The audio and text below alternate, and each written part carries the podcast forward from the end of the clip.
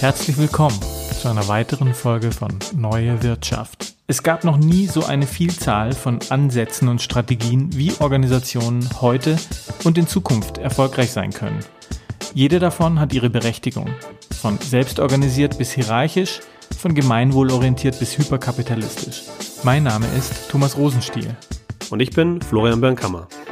Als Unternehmer, Berater und Coaches haben wir über die letzten 20 Jahre miterlebt und mitgestaltet, wie sich Arbeit in Organisationen verändert. In unserem Podcast Neue Wirtschaft reflektieren wir aktuelle Lösungsansätze und Methoden, ganz undogmatisch und praxisorientiert und nutzen die Gelegenheit, Unternehmer, Führungskräfte und Experten zu treffen, um von deren Reise in die neue Wirtschaft zu erfahren und zu berichten.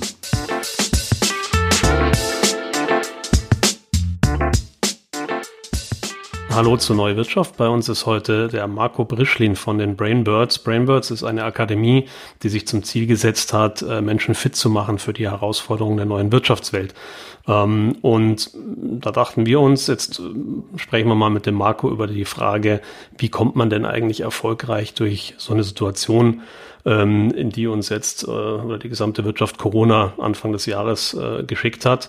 Ähm, da habt ihr, äh, glaube ich, eure ganz persönlichen Erfahrungen mitgemacht und das Ganze zusammengefasst in äh, sechs Erfolgsfaktoren, um quasi die Krise zu meistern. Äh, Marco, was habt ihr euch denn da so an Erkenntnissen zusammengestellt? Servus Flo erst einmal und Dankeschön für das Gespräch, wird sicherlich lustig werden. ja, klar haben wir einiges erlebt in den letzten Monaten. Ging ja wunderbar los das Jahr, äh, wie wir es gewohnt waren von den letzten Jahren auch ordentlich Umsatzwachstum, immer mehr Seminare, immer mehr Workshops, sehr viel Präsenz allerdings. Ja, und dann kam eben dieser wunderbare Virus im Anfang des Jahres, am Ende des Q1 an und hat uns dieses Geschäft ordentlich zerstört. Im Grunde war es ja nichts anderes als das, was wir schon immer wieder propagiert haben, die VUCA-Welt, die dann zuschlägt. Ich habe VUCA für mich anders übersetzt. Normalerweise Volatilität, Unsicherheit, Komplexität und Ambiguität. Ich habe es übersetzt mit völlig unerwarteter Corona-Alarm. für uns völlig aus dem Nichts. Mhm. Ja, dann ist natürlich die Frage, super, was machst du jetzt? Äh, die gesetzlichen Regelungen haben zugeschlagen. Wir durften keine Präsenzveranstaltungen mehr machen. Es waren keine Reisen mehr möglich. Lockdown. Innerhalb von ein paar Tagen übers Wochenende ging eigentlich gar nichts mehr. Und für uns hat es das bedeutet, dass wir fast den gesamten Umsatz eigentlich gefährdet gesehen haben oder eigentlich sogar so verloren haben. Und dann stellt man sich natürlich die Frage, was macht man? Welchen Weg geht man jetzt? Äh, weint man? Sperrt man zu? Holt sich Hilfen? Wir haben gesagt, nein, für uns ist es ein anderer Weg. Wir stehen wieder auf, wir wischen uns den Mund ab und schauen nach vorne, so wie wir das ganz, ganz vielen Menschen auch näher bringen es ist ganz normal, dass wir in unserer Welt massive Veränderungen erleben, die teilweise nicht so lustig sind. Hilft nichts anderes als nach vorne schauen, Lösungen finden, wie man in einer veränderten Welt einfach dann anders wirtschaftet. Okay, das habe ich jetzt aber in den Seminaren bei euch ja auch schon hören, hören können. Ähm, was sind denn jetzt die neuen Erkenntnisse? Was von dem, was ihr euren Trainingsteilnehmern erzählt habt, hat sich denn für euch jetzt wirklich bewahrheitet? Was war nützlich? Was war weniger nützlich? Und was habt ihr denn da äh, für euch am Ende auch rausdestilliert an Erfolgsfaktoren? Zum ersten, das ist eigentlich das Einfachste, woran allerdings viele Unternehmen schon mal scheitern dass die Technik so ausgestattet ist, dass ich von überall her arbeiten kann. Klingt total banal, sollte es auch sein, ist es aber meistens nicht, weil irgendwo irgendwelche Server rumstehen oder alte Maschinen. Mitarbeiter haben keine Laptops, Mitarbeiter haben keine Tablets, Mitarbeiter haben keine Smartphones, die aufeinander abgestimmt sind. Ich habe jetzt erst heute wieder gehört bei einem Unternehmen, dass bis jetzt nicht mal mit MS Teams gearbeitet werden kann, Kameras nicht erlaubt sind. Wie soll ich da dann remote arbeiten können? Ah, da gibt's noch Firmen von Haus aus. Ja, da gibt's noch diese Firmen, die die Kameras zukleben mit einem Siegel dran, ne? Vom vom vom, vom Werkschutz. ja, genau. Die, allerdings gibt's die auch privat, diese Menschen. Also da braucht man nicht unbedingt in eine Firma reinschauen. Wir sind genau umgekehrt aufgestellt. Wir haben von Haus aus alle die gleichen Systeme laufen. Jeder Mitarbeiter bekommt eine komplette Ausstattung, Laptop, Smartphone, Tablet. Es ist alles cloud-basiert. Wir sind es gewohnt, von überall zu arbeiten. Wir sagen unserem Team nicht, wo es zu arbeiten hat, sondern es geht nur darum, dass wir gemeinsam Ziele erreichen, egal von wo. Das heißt, wir waren einfach Remote Work gewohnt. Okay, was habt ihr denn? Hab, habt ihr dann noch irgendwas ändern müssen oder habt ihr irgendwie äh, mehr experimentiert oder Dinge nochmal umgestellt? Gar nicht tatsächlich. Also nicht, was die Technik angeht. Das war völlig, im Grunde genommen kann man sagen, seamless heißt doch so schön, mhm, oder? Seamless los, Experience. Ja. Ja, ja. Seamless Employee Experience. Mhm. kann man es jetzt mal einfach nennen. Das war tatsächlich von einem Tag auf den anderen möglich. Also wir haben die Mannschaft einberufen und gesagt, jetzt ist es soweit. Wir hatten sofort drei Fälle bei uns in der Firma. Damit war klar, okay, das bedeutet Quarantäne für alle, das bedeutet Homeoffice für alle. Und es ist einfach weitergegangen. Wir haben einfach nur ein bisschen geschüttelt und weitergearbeitet, mhm. als ob nie was passiert wäre. Mhm. Okay, also mobile Arbeitsweise, Infrastruktur als erster Punkt. Wie geht's weiter? Exakt. Wie geht's weiter? Den Blick nach außen halten. Damit rechnen, dass etwas kommt, womit man eigentlich nicht rechnen kann. Wir beschäftigen uns kontinuierlich mit dem, was in der Außenwelt vor sich geht. Wir schauen uns an, welche Trends kommen. Wir schauen uns an, was sich in der Gesellschaft bewegt, was sich in der Wirtschaft bewegt, was technologisch passiert. Wir haben sehr früh dadurch erkannt, dass uns dieses Virus voll treffen wird. Wahrscheinlich früher, als viele andere es erkannt haben. Und damit konnten wir schon im Grunde genommen die ersten Überlegungen anstellen, bevor eigentlich jeder anderes gesehen hat. Unsere Teammitglieder haben auch gesagt, das ist Wahnsinn, wie ihr das vorerkannt habt, weil das erste Gespräch, das wir mit dem Team gesucht haben, war vor jeglichem Lockdown, vor jeglicher Ankündigung eines Lockdowns. Aber wir haben bereits damit gerechnet und haben mit dem Ampelsystem verschiedene Szenarien aufgemacht, wie wir darauf eingehen können. Somit waren wir komplett vorbereitet auf jedes Szenario und konnten dann schnell reagieren. Das kann ich aber eben nur machen, wenn ich diese Beweglichkeit gegenüber der Außenwelt habe. Erklär doch mal das Ampelsystem, das klingt ganz interessant. Also gut, Rot, Grün, Blau, so, so weit so wenig überraschend, aber du hast ja auch von Szenarien gesprochen. Gut. Vielleicht, oder vielleicht sagen wir mal, erklär doch mal die Szenarien zum Ampelsystem. da ist vielleicht der Erkenntnisgewinn also, höher für die Zuhörer. Ja, genau. Grün, Gelb, Rot. Liebe Zuhörer, es geht um Grün, Gelb, Rot. Grün äh, war für uns, ja, das Geschäft läuft einigermaßen weiter, es kommt nicht zu einem Lockdown und wir haben wunderbare Möglichkeiten, Präsenz weiter anzubieten und durchzuführen. Gelb ist, Kunden sagen ab, Teilnehmer buchen um, es wird ihnen zu gefährlich, äh, könnte einen gewissen Einbruch geben. Und rot war Lockdown. Und wir haben ehrlich gesagt mit Gelb gerechnet haben aber alle drei Szenarien durchgespielt. Und als dann Rot da war, für uns war das natürlich dann knallrot, weil wir durften nicht mehr, konnten wir innerhalb von kürzester Zeit umschalten. Das heißt wirklich wenn-dann-Szenarien. Ihr habt gesagt, wenn wir, ja. wenn die Kriterien erfüllt sind, dass wir auf Status Gelb gehen oder Rot gehen, dann greift ein Maßnahmenplan, den wir vorher festgelegt, geprüft, validiert, abgestimmt, diskutiert haben. Ähm, und jeder wusste aber zu dem Zeitpunkt, was zu tun ist und man hatte nicht diese schockstarre Situation wie vielleicht andere Unternehmen. Ja. Im Idealfall. Ja, Flo. Also natürlich war es nicht so schön, wie du das jetzt gerade ausgedrückt hast. Es war natürlich ein bisschen chaotischer und lange nicht so durchdacht, weil die Zeit ja gar nicht da war. Aber grundsätzlich ja. Wir haben uns natürlich auch die Finanzen angeschaut. Wir haben damit gespielt und haben gesagt, was bedeutet das? Wir haben mit einem, mit einem V gerechnet. Stark nach unten und stark wieder nach oben. Das war es beispielsweise nicht. Und deswegen auch rot, weil es ging stark nach unten und ging dann leicht wieder dahin, also wie ein L im Grunde genommen. Damit haben wir nicht gerechnet. Damit konnte man vielleicht auch nicht unbedingt rechnen. Aber ja, wir hatten bei alle drei Szenarien durchgespielt. Wir hatten auch uns überlegt, wie lange kann das anhalten und natürlich sämtliche Maßnahmen dahinter. Kostenreduktion auch. Das hilft nichts, da musst du einfach ran, es geht nicht anders. Aber vor allem eben nach vorne gerichtet, wenn unser Geschäft so nicht mehr funktioniert, wenn unser Geschäftsmodell hier torpediert wird, wie können wir uns dann so aufstellen, dass es wieder funktioniert? Und das hatten wir bereits. Mhm. Okay. Der nächste Punkt. Der nächste Punkt. Es darf keine heiligen Kühe geben. Du musst alles hinterfragen dürfen. Ich mag dieses Wort müssen überhaupt nicht, aber in dem Fall stimmt's. Es ist wichtig, dass es eine komplette Offenheit gegenüber allen Ideen und Gedanken gibt. Und das bedeutet für uns oder hat für uns bedeutet, dass wir einfach alle Regeln mal außer Kraft gesetzt haben. Dass wir nicht gesagt haben, das ist unser Geschäftsmodell, das machen wir und an was anderes gehen wir gar nicht ran, weil dafür stehen wir nicht, sondern jede Meinung von jedem Teammitglied, auch von unseren Trainern, war valide und relevant.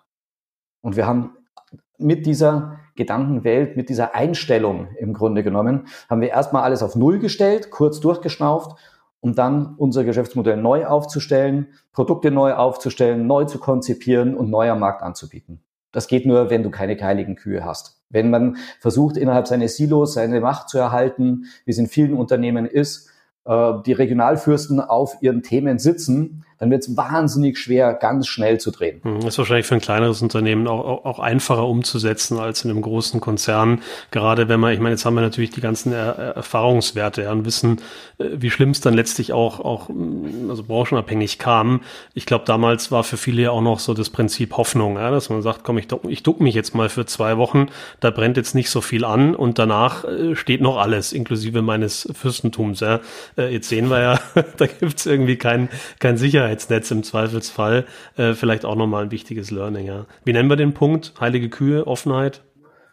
Ja, es ist gnadenlose Offenheit. Gnadenlose Offenheit gegenüber allen Themen und natürlich auch dabei das Gefühl, dann gemeinsam als Team voranzugehen. Mhm. Prima. Punkt Nummer vier. Der nächste Punkt, ja, was ist ein Geschäftsmodell? Ist ein Geschäftsmodell das, was ich über zehn Jahre aufrechterhalte oder ist ein Geschäftsmodell das, was mich im Kern ausmacht? Aber es ist egal, wie ich es anbiete. Ein zweites hat auf uns zugetroffen oder trifft auf uns zu. Die Beweglichkeit im Geschäftsmodell. Wir wissen, was für uns wichtig ist, was wir erreichen wollen, was unsere Vision ist, unsere Mission ist. Und wir wissen, dass das Geschäftsmodell selbst dahinter die zweite Rolle spielt. Also wie wir das Ganze anbieten können. Und wir wissen, dass in dieser veränderten Welt, in dieser VUCA-Welt, die wir erleben, ein Geschäftsmodell flexibel aufgesetzt sein muss. Weil nur dann habe ich eine Chance, rechtzeitig auch drehen zu können, wenn unerwartete Situationen entstehen. Mhm. Wenn ich mein Geschäftsmodell so fixiere, dass ich auf Teufel komm raus mich darüber auch identifiziere, dann werde ich es nie schaffen, innerhalb kürzester Zeit zu drehen. Das klingt so ein bisschen auch nach äh, Simon Sinek Golden Circle. Wenn ich mein Wozu kenne, ja, dann kann ich im, im Wie auch ein bisschen flexibel bleiben, um am Ende doch irgendwie äh, ähnliche Ergebnisse zu schaffen. Ne? Exakt. Und da kommen wir tatsächlich auch gleich zum Punkt 5, nämlich das Wozu als ein Leitmotiv zu haben. Die Mission, der Purpose, Neudeutsch. Äh, wenn ich aus dem Wozu komme, ich unterscheide immer nach Wozu und Warum. Wenn ich die Warum-Frage stelle, dann komm, schaue ich immer in die Vergangenheit. Warum ist etwas passiert? Warum kam Corona? Warum haben wir solche Probleme damit gehabt? Das ist alles negativ orientiert. Ich kann es aber auch umdrehen und das, die Wozu-Frage stellen. Wozu machen wir das Ganze eigentlich? Wozu gibt es Brainbirds? Uns gibt es um Menschen besser zu machen, um Menschen zu helfen, diese neue Wirtschaft zu prägen. Und dann ist es doch egal, ob ich jetzt ein Präsenzseminar anbiete, ob ich irgendwelche Tools anbiete, eine Plattform oder Online-Seminare. Es geht nicht darum, wie du sagst, Flo, wie ich etwas anbiete oder was ich genau anbiete. Im Kern ist es wichtig, dass ich definiere, wozu ich das mache. Und dann kann ich ein Geschäftsmodell auch schnell drehen. Jetzt eine kurze Zwischenfrage, äh, etwas ketzerisch. Haben das eure Kunden auch so wahrgenommen? Gab es da Feedback in der Zeit? Oh ja, das ist eine gute Frage tatsächlich. Sie haben es tatsächlich wahrgenommen, weil sie selbst ja auch davon betroffen waren. Haben sie es gleich akzeptiert? Zum Teil. Also wir bilden ja ein, unser Curriculum zur Hälfte über ein offenes Programm an, dass sich jeder Einzelne einbuchen kann und die andere Hälfte sind firmeninterne Formate, die von Firmenkunden gekauft werden. Und auf beiden Seiten gab es große Vorbehalte erst einmal. Und viele, viele Verschiebungen und auch Absagen. Vorbehalt, und viele Diskussionen. Vorbehalte, warum? Äh, weil äh, vielleicht Punkt 7 in deiner Liste, der hier nicht explizit steht, den du aber angesprochen hast, das kurzfristige Liquiditätsmanagement, weil das vielleicht greift oder weil man dann eher gesagt hat, äh, naja, die Art von, von Inhalten, die da vermittelt werden und auch wie es vermittelt wird, kann ja doch äh, online gar nicht so funktionieren. Da kann der Transfer doch nicht so stattfinden. Woran lag es? Ja. Format oder Inhalt oder Kosten? Ja zweites, zweites das Format tatsächlich und im Grunde genommen vielleicht auch ein bisschen Unwissen, fehlende Erfahrung, aber fehlende Vorstellungskraft, dass so ein Online-Format so energetisierend sein kann wie ein Präsenzformat. Das wurde uns abgesprochen vorrangig. Wir haben das ja durchkonzipiert mit äh, 25 Trainern. Das war ja toll, dass ein Großteil unserer Trainer live dabei war in Abendsessions. Übers Wochenende haben wir innerhalb weniger Tage es geschafft, unsere Formate umzukonzipieren und neu anzubieten online, zu vertesten und dann auch live zu stellen. Und da sind einige dabei gewesen an Teilnehmern oder auch Firmenkunden, die gesagt haben, nee, also online, das können wir uns jetzt nicht wirklich vorstellen. Das ist übrigens bis heute so. Allerdings hat sich stark gebessert. Also wenn wir uns die Monate anschauen, von ein paar Prozentchen live online und vielen Verschiebungen sind wir jetzt dann Richtung Dezember doch schon bei einem Großteil Online-Formate. Und jeder, der in einem Online-Format war, hat danach auch das Feedback gegeben, Wahnsinn, hätte ich nie erwartet, es ist eigentlich besser als das, was ihr Präsent sogar anbietet. Aber diese, ja, dieser Kampf gegen die Windmühlen, das war schon äh, ein ordentlicher Kraftakt tatsächlich. Mhm. Okay, also Mission als Leitmotiv. Äh, bleibt der sechste Punkt. Wir haben ja in vielen, vielen Unternehmen ganz, ganz viele Vorstände, Geschäftsführer, Führungskräfte. Was meist auch das größte Problem darstellt, wie so in der Demokratie. Die dreht sich auch nicht so schnell. Und es braucht, um schnelle Veränderungen im Geschäftsmodell zu bewirken, eine sehr, sehr gut abgestimmte Unternehmensleitung. Wir sind zu dritt in der Führung, zu viert vielleicht insgesamt. Und jetzt ist die Frage, kommt jeder mit seiner Meinung über diese Krise um die Ecke? Und die Frage ist, wie gehe ich jetzt drauf ein? Wie kann ich es schaffen, das gesamte Team hier mitzunehmen, eine einheitliche Kommunikation zu fahren und vor allem ein entschlossenes Handeln. Ein Handeln, das mir hilft, ganz schnell die nötigen Schritte nicht nur zu gehen, sondern eigentlich überhaupt mal festzulegen, um sie dann gehen zu können. Und weil wir sehr gut abgestimmt sind, weil wir ein gemeinsames Zielbild auch haben, eine gemeinsame Vision, wo es hingehen soll, sind wir dann auch in der Lage gewesen, sehr schnell das Ruder rumzureißen und in neues Fahrwasser zu kommen.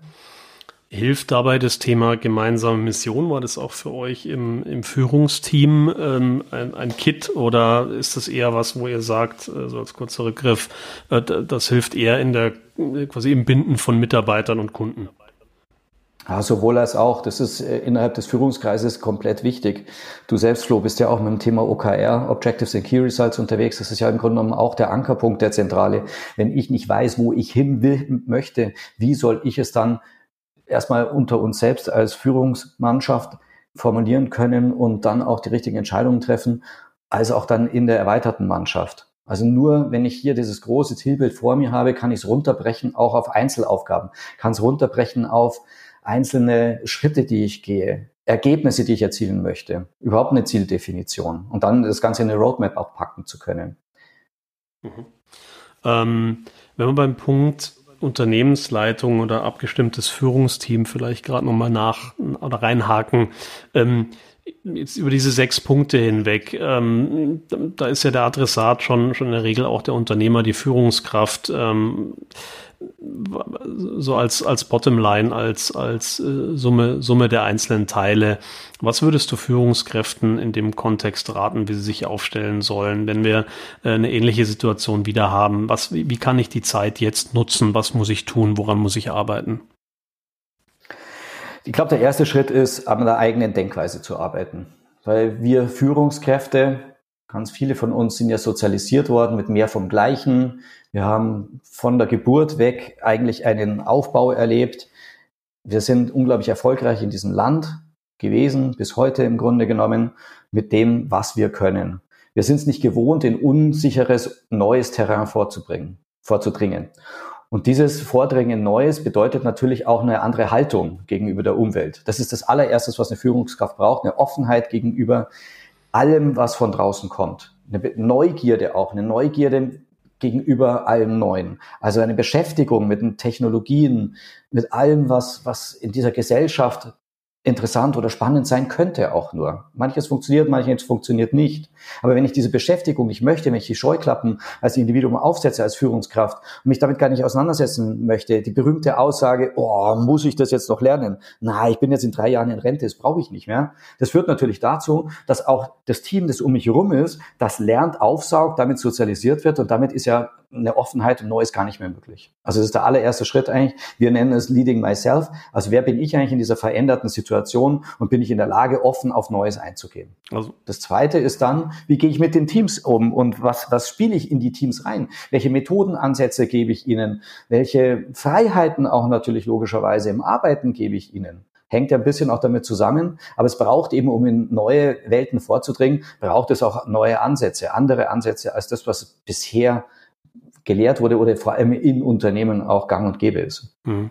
Also mir springt jetzt gerade so ein bisschen dieser Dreiklang äh, Mindset, Skillset, Toolset ähm, in, in den Kopf. Ähm, ich glaube, mit Toolset und Skillset haben wir uns jetzt die letzten Jahre viel beschäftigt, ja, bei diversen Agilisierungsansätzen. Wir trainieren Mitarbeiter und Führungskräfte und, und, und.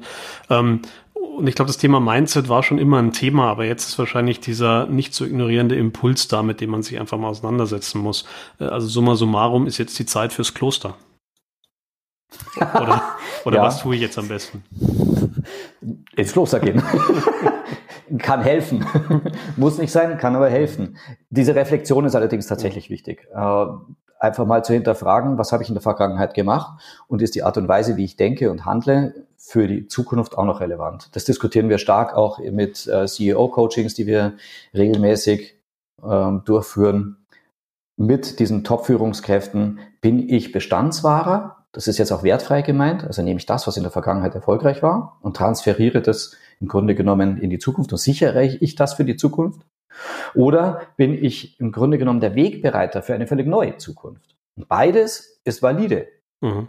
Schlagwort Ambidextrie, Exploration versus Exploitation. In der Exploitation ist es eher die Ausbeutung des Bestehenden, also das Perfektionieren des Bestehenden.